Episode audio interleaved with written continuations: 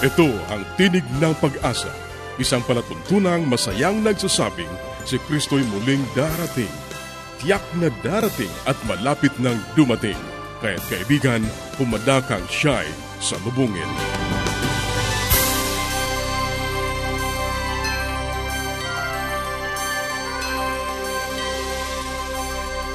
Ang programang ito ay inihahatid sa inyo ng Adventist World Radio at ako ang iyong kaibigan, Narcaranza. Nag-aanyaya na samahan niyo kaming muli sa 30 minutong paghahayag ng mga kaalaman sa malusog na pangangatawan, masaya at matatag na sambahayan at higit sa lahat sa pagtuklas ng pag-asa na nagmumula sa salita ng Diyos. Isang taus-pusong pagbati sa ating mga kababayan sa iba't ibang lugar na naaabot ng ating programa sa loob at labas ng ating bansa. Maraming salamat sa inyong walang sawang pagsubaybay.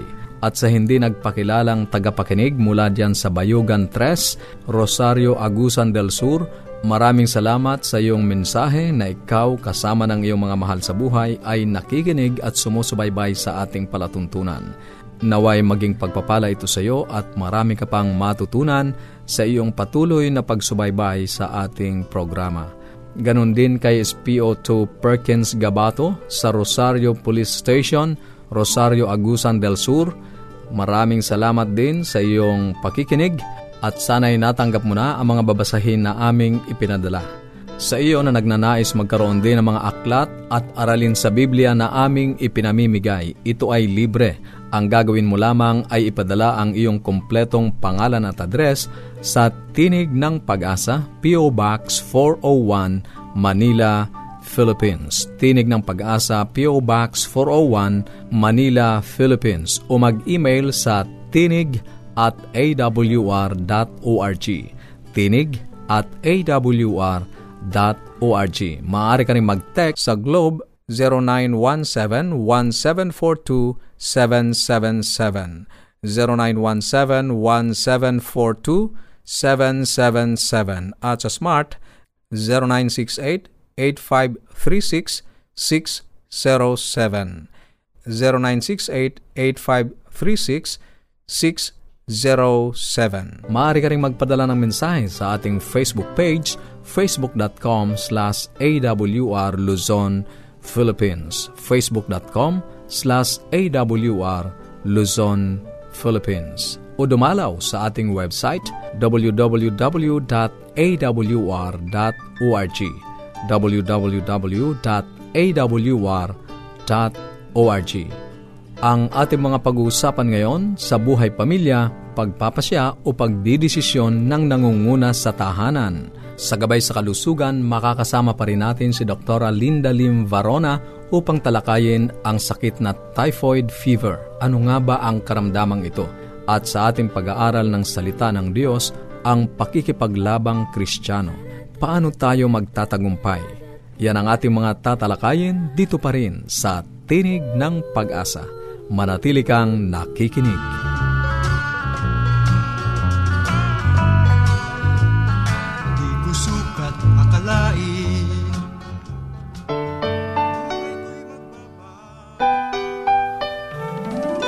Tayong mga Pinoy, mataas ang pagpapahalaga sa pamilya. Walang hindi kagawin. Lahat kakayanin. Kahit buhay, itataya natin. Kahit anong hirap, kahit anong bigat. Wala yan, basta't para sa pamilya. Magandang araw po muli. Ito si Brother June Banag po, na inyong makasama. Ang isa pong factor na nais kong dalhin sa inyo ngayon ay yung pong tinatawag na decision making. Ang ibig po sabihin noon ay hindi lamang kung tayo may problema, kundi ano ang ating magiging desisyon kung tayo po ay merong proseso na ginagawa upang ating ma-identify at mapili ang ating tatakbuhin kurso. Kunyari, ako po ay pupunta ng Baguio. So, bago po ako mag-decide, bago ako pumunta sa Baguio, ay aking aalamin unang-una gaano po kalayo ang Bagyo. Bagay, alam na po natin yon Ito isang halimbawa lamang. Gaano katagal kung babiyahin ng papunta doon? Ano ba ang aking sasakyan? Ako ba'y maglalakad? Pinakamatipid? Walang pamasahe, pero ang gastos ko naman ay napakarami ng aking tubig na inimin at kakanin at ako kaya makakarating doon. Marahil, pwede rin ako magbisikleta. Pwede ako sumakay ng bus, mag-arkila ng van, o sumakay ng ordinaryo sasakyan. Pwede rin daling ko po yung aking sasakyan. Pwede rin po akong mag-aeroplano. At sa pamagitan ng mga bagay na ito, ay magde-decide tayo. Ngunit paano tayo nagde-decide? Ayan. Alam nyo, kapag ta ang ating decision-making process ay mahina, ay lumalabas tayo nakakapag-decide ng mali o wala sa lugar sapagkat hindi natin naisip yung mga bagay na yon bago tayo dumating doon. At kadalasan ay pag nasasiraan ng sasakyan sa kalagitnaan ng daan, ay saka tayo nakikita na nakalimutan palang dalhin yung jack, nakalimutan palang bombahan ng spare tire, wala palang malapit na gasolinahan doon, at napakadilim, hindi secure, doon tayo matutulog at nagsimula na ang marami pang kakaakibat o kasama ang problema. So bago tayo dumulog sa decision making, sipin muna natin na isang aspeto pa muli ng pagpaplano ay problema. Alam niyo, maraming tao sabi, tulungan mo ako brother, o tulungan mo ako ate, kuya, may problema ako eh. O, ano ba problema mo? Eh ganito, ganito. Eh kung tatanungin ko kayo mga tagapakinig, paano nyo i-define o sasabihin ano ang problema? Ayan. Kaya kailangan ma-identify nyo muna yung problem. Actually po, ang problema ay isang sitwasyon na nangyari kapag yung nangyaring bagay ay taliwas doon sa ating naunang kaisipan na dapat mangyari. Isang mabuti pong halimbawa, yung pong ating anak ay gusto natin makatapos ng kolehiyo, lahat sila. Ngunit mayroong isang bagay na nangyari at yung ating panganay ay hindi makatapos-tapos ng kurso, nagiging problema natin yon Hindi po ba? Ayan. So, ang isang bagay na nangyari na hindi naman inaasahan doon sa naunang nais na mangyari ay nagiging problema sa atin. Katulad ng sinabi ko kanina, ako ay papuntang Baguio, ako po inaligaw, napunta po ako sa Olongapo. Ayan, problema yon Kasi hindi naman ako dapat pumunta doon. So bakit ba ako napunta doon? Ayun. Dapat pa-identify ko muna anong mga bagay na naging dahilan ba't ako napunta doon, ba't ako naligaw. Marahil masasabi nyo, eh, hindi mo alam yung daan. Tama po yun. O kaya yung kasama mo nagtuturo sa iyo, mali ang direksyon. O kaya wala kang dalang mapa papunta doon, kaya hindi mo alam. At napunta ka sa ibang lugar. Nagiging problema yon. Kaya unang-una, sa decision making, aking mga tagapakinig, malaman natin ano ba ang problema. Kung hindi, walang solusyon. Kasi kung dati alam ang sakit, ano ang ilalapat nating gamot katulad ng mga doktor. Kaya mga doktor ay napakaraming test ang ginagawa nila. At kasama na roon yung uh, mga tanong, mga survey, at mga test results upang doon malaman la ano ba ang problema. Kung ang doktor man minsan ay nagkakamali sapagkat ang mga test ay hindi nagbabadya ng tunay na resulta, eh ganoon din ang isang namamahala. Huwag kayong matakot mga magulang na magkamali. Walang perpektong tao sa sanlibutan. Lahat ay may pagkukulang. Minsan may nakakaligtaan. Pero ang mahalaga, kapag ating nakita na may problema, ay kailangan ating gawa ng solusyon sapagkat kung hindi ang problema na ito ay lalaki ng lalaki at napakarami niya pang mga after effect at lalo ng gumulong sitwasyon at hindi na natin malaman ano ang tunay na nangyari. So ang identification po ng problem ay isa isang bahagi ng ating pagdidesisyon sa araw-araw. Paano natin i-correct ang mga bagay na ito. So kailangan ma-recognize natin na may problema. Huwag nating isipin na ang problema ay masosolve sa sarili niya. May nadidinig ako mga magulang nagsasabi, eh, pabayaan mo na yung anak mo, babait din yan. Eh, hindi natin napapansin yung ganong pagsasalita at pinadinig pa natin sa ating mga tagasunod o anak, ay nagsasabi na, bahala ka na. Hindi ko nasosolve yung problema mo. At hindi natin napapansin, palaot na siya ng palaot sa paglayo, at minsan mababalitaan na lang natin ay nagkaroon ng malaking disgrasya na kung hindi man sana mangyari ay mamatay siya o madisgrasya sa kanyang ginagawa at ang lahat ay naging huli na sapagkat umakto lang tayo pagkatapos nating malaman ang resulta. Kung ang lahat ng bagay ay ating maipe-prevent o maiingatan, hindi tayo darating sa ganun. At kapag ginawa na natin lahat ng paraan na solution at decision making, ay nagawa na natin sa abot ng ating mga kaya at hindi pa nangyari ang dapat na resulta mangyari, ay wala tayong masisisi, hindi na yung ating sarili sapagkat ginawa natin ang mabuti para sa atin at para sa Kanya. Ito po si Brother John Banag, nagpapaalam mong muli at muli tayong magkikita sa ating suhetong pagpaplano at decision making. Magandang araw po.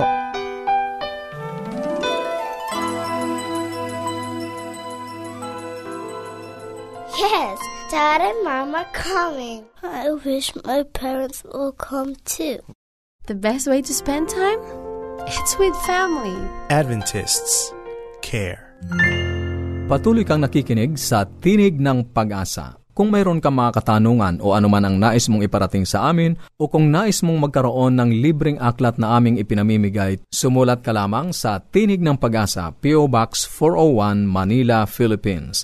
Tinig ng Pag-asa, PO Box 401, Manila, Philippines. O mag-email sa tinig at awr.org. Tinig at awr.org.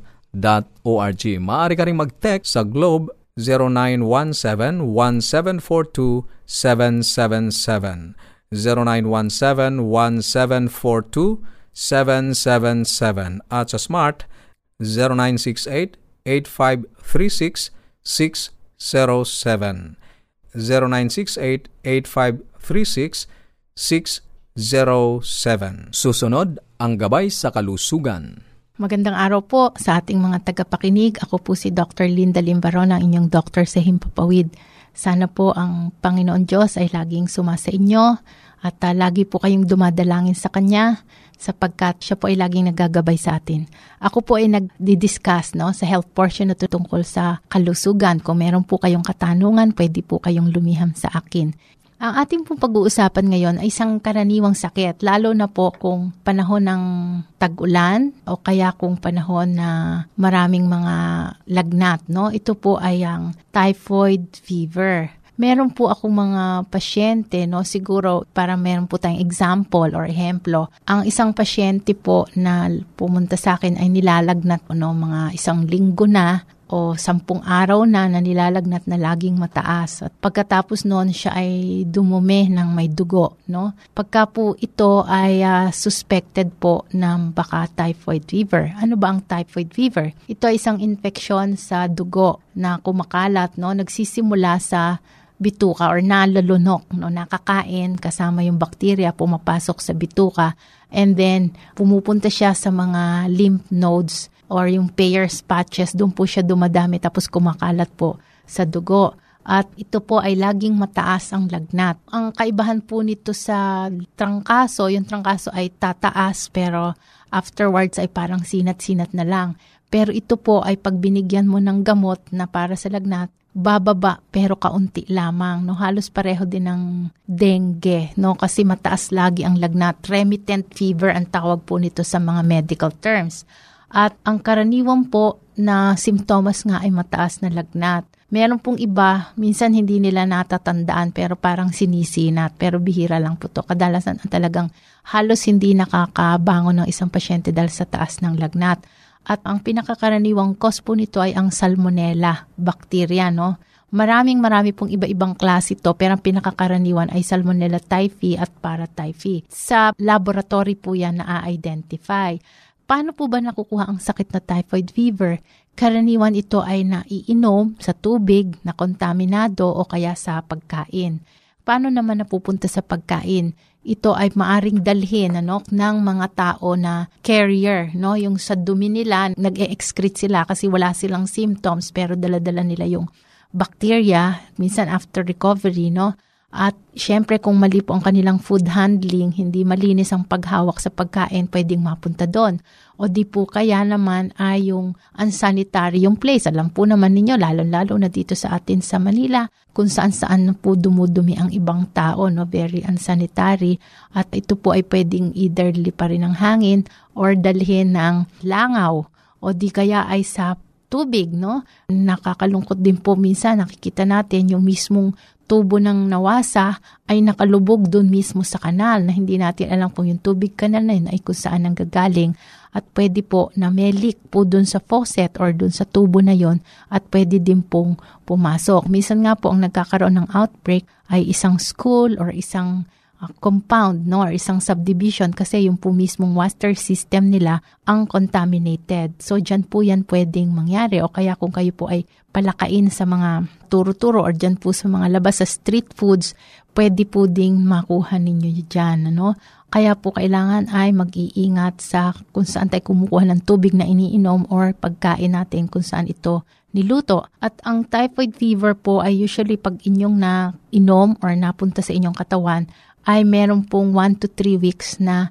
incubation period. Ito yung time na unti-unti siyang dumadami sa sistema ng tao or sa loob ng katawan. At pagka nga po uminom ng gamot, ito ay hindi bumababa kaagad. No? Kaya po pagka lumagpas na po ng limang araw ang isang lagnat, kailangan po ito ay bigyan na talaga ng atensyon at dali nyo na sa doktor.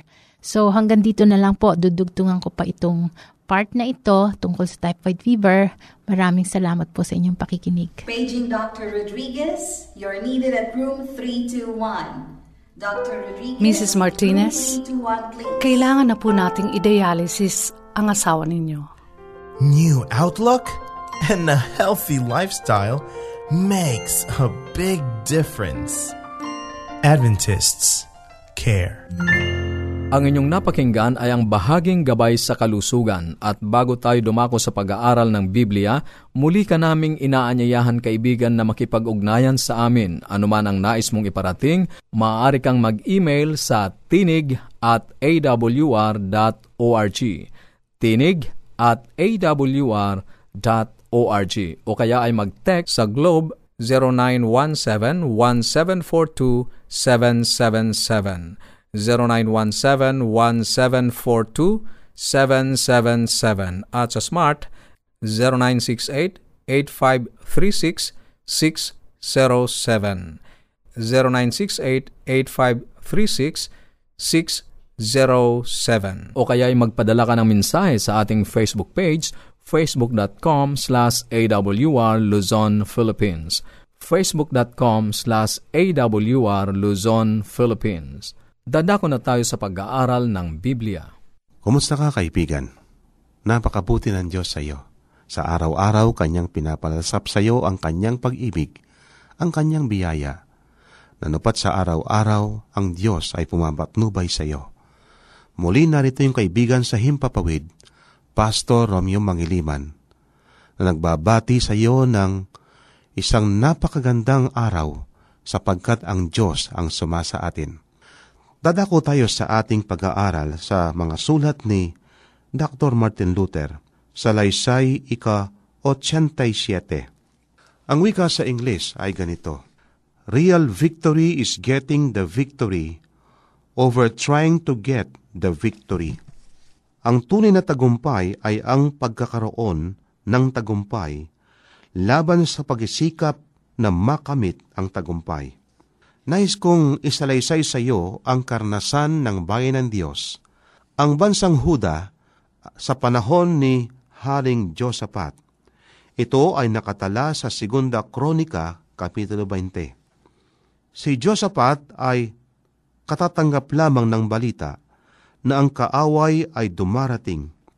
Sa halip na tumawag ng konsilyo ng digmaan at magutos sa hukbo na maghanda agad para sa malakiang paglusob, ay ginawa niya ang isang kakaibang bagay.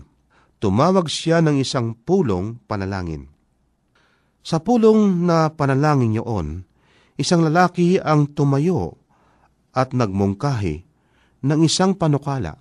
Sinabi niya na ang mga tao ay lalabas upang salubungin ang kaaway, ngunit hindi nila kailangan lumaban ang Panginoon ang lalaban para sa kanila. Kaya maaga pa, kinabukasan ay nagtipon sila upang salubungin ang kaaway at pagkatapos ng maiksing pag-uusap, ipinasya nilang ilagay sa unahan ng kanilang pulutong ang isang koro na umaawit ng mga papuri sa Panginoon samantalang patungo sila sa larangan ng labanan. Kaibigan, saan ka makakita ng isang uh, gera, bansa laban sa bansa? At pagkatapos ang iyong bansa ang ilalaban, ay ang mga bata umaawit ng koro. Para bagang sabihin natin kakaiba ang pangyayaring ito. Pero mapansin natin, simple ang paraan na maaring ipagawa ng Panginoon sa atin, pero ang kanyang resulta ay napakaganda at isang tagumpay. Gugustuhin mo bang maging kaanib ng korong iyon? Sana ay isa ng tunay na tagumpay na makamit ang tagumpay laban sa pagsisikap na makamtan ang tagumpay, hindi ba? Kung naroon ka ng araw na iyon, higit pa kaysa sa pananampalataya ang kailangan upang iwan sa tahanan ang tirador at lumabas sa pangalan ng Panginoon na umaawit ng papuri sa Kanya. Hindi ba? Ngunit kahit na paano ay nagawa ng mga tao ang iniutos ni Josapat at ang Panginoon ay nagwagi ng makapangyarihang tagumpay para sa Kanya ng araw na yon. Kaya ito ang salita ni King Josaphat sa versikulo 20 ng kapitulo 20 ng Segunda Kronika. At sila nagsibangong maaga sa kinaumagahan at nagsilabas sa ilang ng Tikoa. At habang sila'y nagsilabas, si Josaphat ay tumayo at nagsabi, Dinggin ninyo ako, O Huda, at ninyong buong taga-Jerusalem, sumampalataya kayo sa Panginoon ninyong Diyos. Sa gay, matatatag kayo Sumampalataya kayo sa kanyang mga propeta, sa gayoy giginhawa kayo. Kaibigan, narito ang payo ng hari ng bansang Huda, sapagkat sa kanilang pakikipaglaban, kanilang hiningi ang kapangyarihan ng Diyos, ang kanyang pangunguna. Ito ang ating kailangan kaibigan sa ating buhay sa araw-araw, sa ating pakikibaka. Gayon din sa espiritual na buhay, ang tagumpay ay laging nakakamtan sa pagtingin kay Jesus at pag-asa sa kanyang kapangyarihan. Kailanman ay hindi ito na pagtatagumpayan sa laban sa kasalanan sa Diablo. Hindi ito nangangulugan na napanagumpayan kailanman sa pagtulong sa Diyos na pinahintulutan siyang gawin ang bahagi ng gawain samantalang binabaton natin ang kaaway sa isang bahagi. Ang tagumpay ay kagawaran ng Diyos. Maari tayong makiisa sa Kanya sa pamamagitan lamang ng relasyon sa Kanya araw-araw at sa gayon ay hayaan siyang lalaban sa kaaway, hindi sa atin sarili kundi sa Kanyang kapangyarihan. Marahil ay sinubok mo na ang larong bata na magpapatayo ng walis sa iyong kamay. Kapag tumitingin ka sa iyong kamay, magkakaroon ka ng suliranin. Ngunit kung ipapako mo ang iyong pansin sa walis at titingin sa taas, magiging madali ito. Kapag tumitingin tayo sa ating mga sarili, hindi natin maiwasan mawala ng tagumpay. Ngunit kapag tumitingin tayo kay Jesus, ang tagumpay ay makakamtan. Marami sa atin ang nawala ng tagumpay, hindi sapagkat hindi sapat ang ginawa natin upang makamtan ito, kundi naging labis ang ating pagsisikap. Gumagawa tayo para sa tagumpay, mismo at sa paraang ito ay nawawala ang inaasahan natin makamtan. Sa lumalagong buhay kristyano, maaring gumawa araw-araw upang makamtan ang tagumpay, at mawala ito o kaya ay tumingin kay Kristo sa halip na sa paggawa ng tagumpay at makakamtan ito. Kaibigan, napakabuti ng ating Panginoon. Nanupat ang kanyang mitiin sa atin sa araw-araw ay matuto tayong umasa sa Kanya sa lahat ng oras. Ito ay maari para sa atin kung paano kay Kristo. Sinasabi sa Desire of Ages, page 679, ang ganito, Alam niya na ang buhay ng nagsisitawag sa kanya na bilang kanyang mga lagad ay magiging tulad sa kanyang buhay na kapag ka tayo ay palaging tumitingin sa Kanya at ang ating mga buhay ay nakalagak sa ating Panginoon, ang tagumpay ay ating maranasan. Kaya nga alang sabi, alam niya na ang buhay ng kanyang mga nagtitiwalang alagad ay magiging tulad ng sa kanya, isang walang patid na pagkatagumpay na hindi nakikita rito sa lupa kung tayo ay aasa sa ating sarili. Subalit ito'y ating makikita ngayon pa ang isang tagumpay na kapag tayo ay nakatingin na may pag-asa sa ating Panginoon. Ano ang nagbubunga ng walang patid na pagkatagumpay? Ang pagiging nagtitiwalang alagad. Tanging sa pagtitiwala sa ating Panginoon, ating makakamtan ang isang tagumpay. Kaibigan, napakabuti ng Diyos sa iyo. Kung ikaw ay titingin sa ating Panginoon, magtiwala ka sa Kanya, iyong mararanasan ang isang tagumpay. Maraming salamat sa iyong pakikinig. Sana'y nakinabang ka sa ating mga pag-aaral. Muli ka naming inaanyayahan na makipag-ugnayan sa amin sa anumang katanungang nais mong iparating, gayon din kung nagnanais kang magkaroon ng mga libreng aklat at mga aralin sa Biblia. Sumulat ka lamang sa Tinig ng Pag-asa, P.O. Box 401, Manila, Philippines. Tinig ng Pag-asa, P.O. Box 401, Manila, Philippines. Maaari ka rin mag-email sa tinig at awr.org. Tinig at awr.org o magpadala ng mensahe sa ating Facebook account facebook.com slash awr Luzon, Philippines facebook.com slash awr Luzon, Philippines Maaari ka rin mag-text sa Globe 0917-1742-777. 0917-1742-777. At sa Smart 0968-8536-607. 0968-8536-607. At upang ma-download ang mga hindi napakinggang programa, magtungo lamang sa ating website www.awr.org www.awr.org Sa mga kababayan nating nasa Estados Unidos, maaari nyo na ring mapakinggan sa inyong mga cellphone ang ating programa. Idaya lamang ang 712-432-9975 712-432-9975 ito pong muli ang iyong kaibigan, Narcaranza, pansamantalang nagpapaalam. Sa Roma 15.13, pagpalain kanawan ng Diyos ng pag-asa, ng buong kagalakan at kapayapaan.